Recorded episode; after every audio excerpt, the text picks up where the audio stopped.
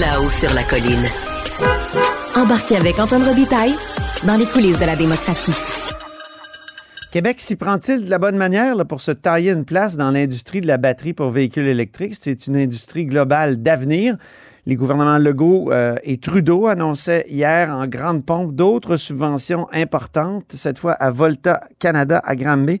On en discute avec mon prochain invité, Haroun Bouazzi. Bonjour. Bonjour. Haroun, vous êtes député de Maurice Richard de Québec solidaire, porte-parole en matière d'économie et d'innovation. Bienvenue à l'émission. Donc, est-ce qu'on s'y prend bien, selon vous, pour développer cette filière batterie-là? Est-ce que les Québécois, là, avec toutes ces subventions-là, là, dans le journal ce matin, on parlait on disait qu'on était rendu à 1,2 milliard pour la filière batterie en subventions de toutes sortes. Est-ce que c'est la bonne façon de faire, selon vous? Ben, écoutez, d'abord, commençons par dire que nous, on est d'accord pour avoir une filière batterie. On pense qu'il faut absolument valoriser nos matières premières ici au Québec plutôt que garrocher des cailloux de l'autre côté de la frontière. Fait que, à la base, on est d'accord non seulement pour ça, mais aussi pour la question de la transition écologique qu'on appelle de nos vœux. Malheureusement, il y a plusieurs problèmes qui se posent devant nous. Bon, il y a un des problèmes, c'est que c'est comme si c'était un gros coup de cash. On est toujours dans le vieux mindset où il y a de l'argent à se faire sans le mettre en perspective dans la transition énergétique. C'est que jusqu'à maintenant, il n'y a aucun tableau de bord, aucun objectif de baisse de GES associé à cette filière-là.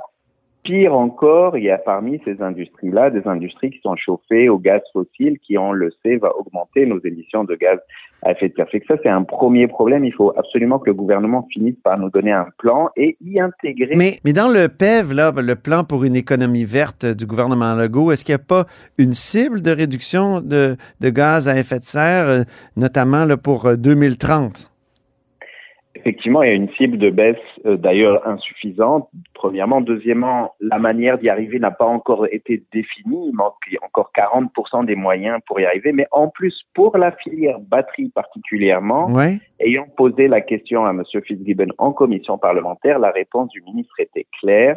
Les objectifs de baisse de gaz à effet de serre de la filière batterie sont de 0 GE.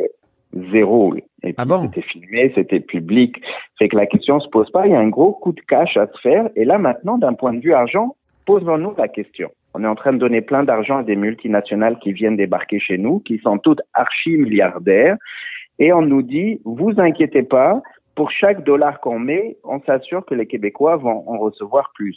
Oui. Moi, je mets au défi le premier ministre et le ministre Fitzgibbon de nous donner publiquement les analyses qui ont été faites de ce retour-là. Vous parlez de 1,2 milliard. Vous savez, j'ai passé 15 ans à la Banque canadienne de développement. Oui, c'est ça que j'allais dire, oui. C'est ça. Ben, on s'est regardé des chiffres là, rendus à 1 million de la job. Je ne sais pas combien ils payent d'impôts, ces gens-là, à 100 000 piastres la job par année. Mais je veux dire, à moins qu'on pense qu'ils vont rester au boulot pendant 250 ans, là, je vois pas comment on va le récupérer, cet argent-là. Mm-hmm.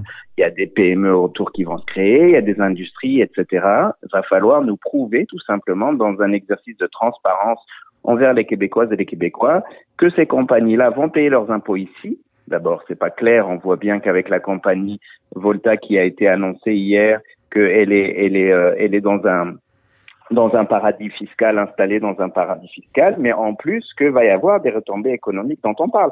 Parce que si tout l'objectif de tout ça, c'est de s'assurer que les multinationales qui font de l'économie un peu partout et pas spécialement au Québec se retrouvent à créer très peu de postes, hein. On parle pas des industries, c'est des industries très automatisées où va y avoir 200, 300, 400 travailleurs.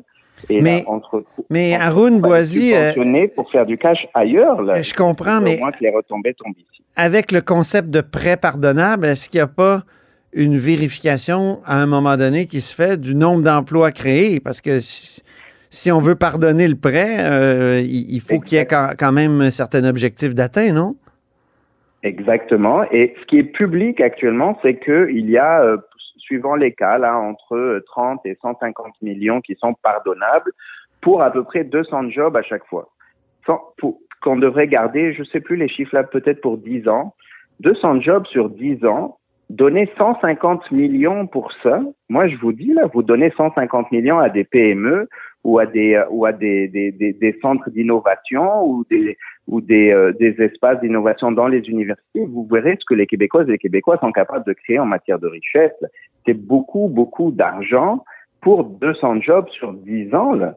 C'est sûr qu'on rentre pas dans notre argent avec ça. Maintenant, heureusement qu'il reste là parce que on a... Est-ce que ça crée pas une grappe, une espèce de grappe industrielle, comme on disait dans le temps, qui finalement, là, qui produit des effets de presque de multiplication de...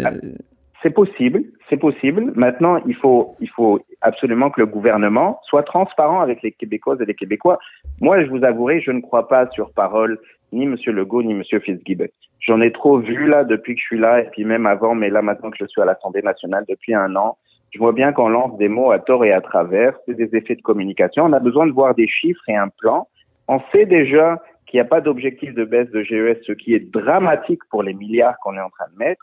Mais en plus, il faudrait qu'il y ait une analyse sérieuse qui nous explique les retombées économiques et qui soit publique. Parce que moi, je vous le dis vraiment honnêtement, tant que je ne l'ai pas vu, j'y crois pas. Je comprends. Parlons des chèques maintenant. Éric Girard, le ministre des Finances, depuis le 16 août, là, dit que oui, il faut aider les Québécois. Là. Le premier ministre l'a dit aussi le 16 août. Mais ça ne sera plus avec des chèques. Des chèques qui seront distribués à une partie de la population. Donc, est-ce que vous pensez que c'est une bonne chose d'annoncer ça? Est-ce que c'est le temps? Est-ce qu'il y aurait des chèques à donner? Ben, nous, on pense qu'il faut absolument cibler des aides monétaires à un certain nombre de Québécoises et des Québécois qui sont en bas de l'échelle et qui souffrent actuellement des différentes hausses, que ce soit de leur loyer ou de l'épicerie ou du transport. Actuellement, le gouvernement de la CAQ a abandonné les Québécoises et les Québécois à la Banque du Canada et les hausses de taux. Ce n'est pas normal. Et je rappellerai que justement, ces affaires de chèques sont des affaires ponctuelles qui sont absolument pas structurelles, quand la seule chose structurelle qu'a mis en place ce gouvernement-là, c'est une baisse d'impôts qui ne sert pas 30% des gens en bas de l'échelle parce qu'ils sont trop pauvres pour payer de l'impôt et qui sert majoritairement les personnes tout en haut de l'échelle. Et c'est structurel. C'est tous les ans. Tous les économistes sont d'accord pour dire ça met de l'huile sur le feu de l'inflation, alors que normalement, quand on dépense de l'argent, il faut s'assurer au moins que ça serve les gens qui en souffrent le plus. Moi, je vous avouerai que pour l'instant, on est très déçus. Il y a toutes sortes de choses à faire. Il y a la question du logement qui est centrale, où vous allez entendre Québec solidaire avoir des propositions très fortes par rapport au projet de loi qui est très insuffisant, voire contre-productif, qui est sur la table sur la question du logement. Il y a la question du transport, tout simplement. Vous savez, dans l'IPC, dans l'indice du prix de consommation, des augmentations du prix, le logement arrive en premier. Ensuite, il y a l'épicerie et le transport. Sur la question de l'épicerie, il y a clairement quelque chose à faire aujourd'hui. Il y a des grandes surfaces qui se gavent, qui nous disent « Attention, vous inquiétez pas, on a des tout petites marges, elles étaient à 2% il y a 4 ans, elles sont rendues à 3%. » On nous prend vraiment pour des caves. De 2 à 3%, c'est 50% d'augmentation, c'est ça que c'est. C'est pas normal là, qu'on laisse faire des choses pareilles. Il y a des vraies politiques. Est-ce qu'il faudrait contrôler les prix et les salaires comme on a fait dans les années fin des années 70? En tout cas, il faut absolument réfléchir à trouver une manière que ces gens-là ne se passent pas autant d'argent sur le dos des Québécoises et des Québécois. Est-ce que c'est des taxes sur les surprofits? Est-ce que c'est des blocages effectivement des marges, qu'on bloque la quantité de marges qu'ils font? Il y a une vraie réflexion à avoir entre économistes et dans la société civile. Mais le statu quo aujourd'hui n'est pas normal. Là, parce que en plus, il faut comprendre que l'épicerie, c'est ce qui a augmenté le plus. Là, on parle de 10-11% d'augmentation sur un an. Et pour les personnes en bas de l'échelle, les familles qui ont 2-3 enfants, les personnes qui sont au salaire minimum, etc., c'est un pourcentage énorme de leurs dépenses. Fait qu'on se retrouve, pour eux particulièrement, l'inflation, elle les frappe 2-3 fois plus que les personnes qui sont en haut de l'échelle. Et puis, franchement, on les a abandonnés. Dites-moi, Haroun Bouazzi, augmentation de salaire des élus, ça a été tout un débat à Québec solidaire. Est-ce que ça aide pour vous à lutter contre l'inflation dans votre cas personnel? Qu'est-ce que vous avez choisi finalement? Nous, effectivement, on a décidé, d'abord, on s'est opposé à l'augmentation. On pense qu'elle est tout à fait obscène dans une situation où les gens souffrent effectivement des augmentations. Mais l'avez-vous pris de toute manière? C'était 30% d'augmentation rétroactive. Effectivement. On a pris la décision d'en redonner énormément. On va sortir publiquement. Moi, j'ai pas de problème de vous dire actuellement, j'ai déjà commencé à faire toutes sortes de dons. Je pourrais rentrer dans les détails si vous voulez avec vous. Mais vous deviez en parler à votre épouse pour savoir quelle proportion vous alliez garder ou non. Exactement. Et puis, on a pris la décision d'en mettre une partie sur nos dettes actuellement, parce que comme tout le monde, il y a les questions des taux d'intérêt qui augmentent, mais on va en donner une grosse partie. Enfin, on a déjà commencé à en donner une. Sur 30%, c'est combien d'augmentation? C'est combien que vous laissez de côté? On va probablement être dans du 2/3, 1/3, donc 2/3 sur des dettes, 1/3 sur des dons. Mais on n'a pas fini l'année. Là, on va voir à combien on finit. Quand est-ce que vous allez sortir là-dessus? Ah, écoutez, probablement à la rentrée, là, mais ça sera dans ces eaux-là. Vous êtes en tournée régionale actuellement. Rapidement, vous avez fait des constats sur les éoliennes, les projets de développement. Est-ce qu'il faudrait nationaliser, au fond, le développement éolien au Québec?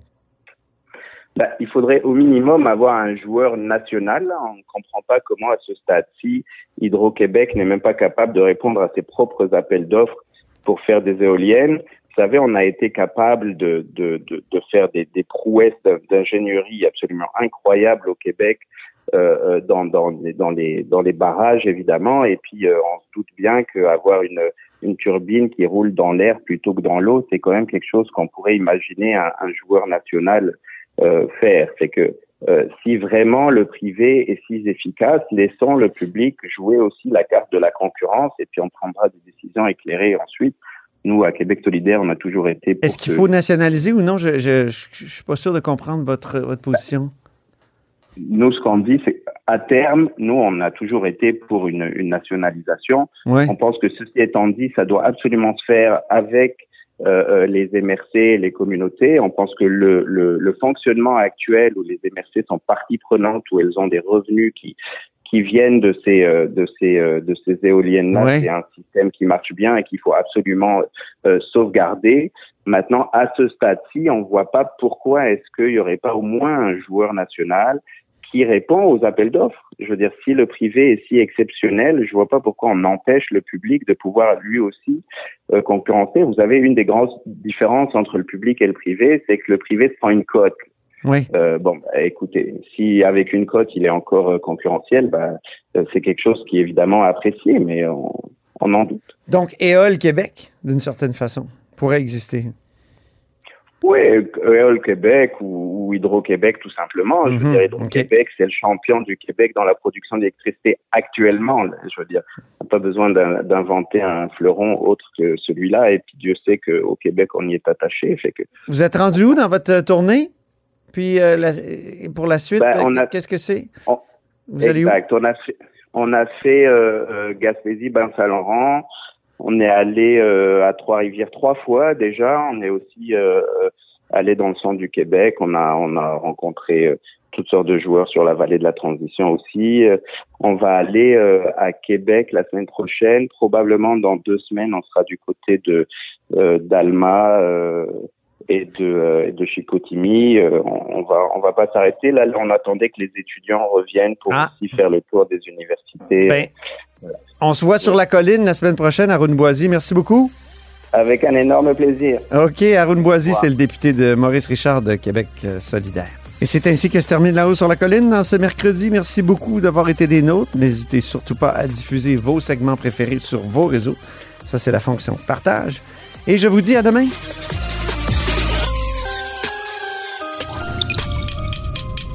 Cube Radio.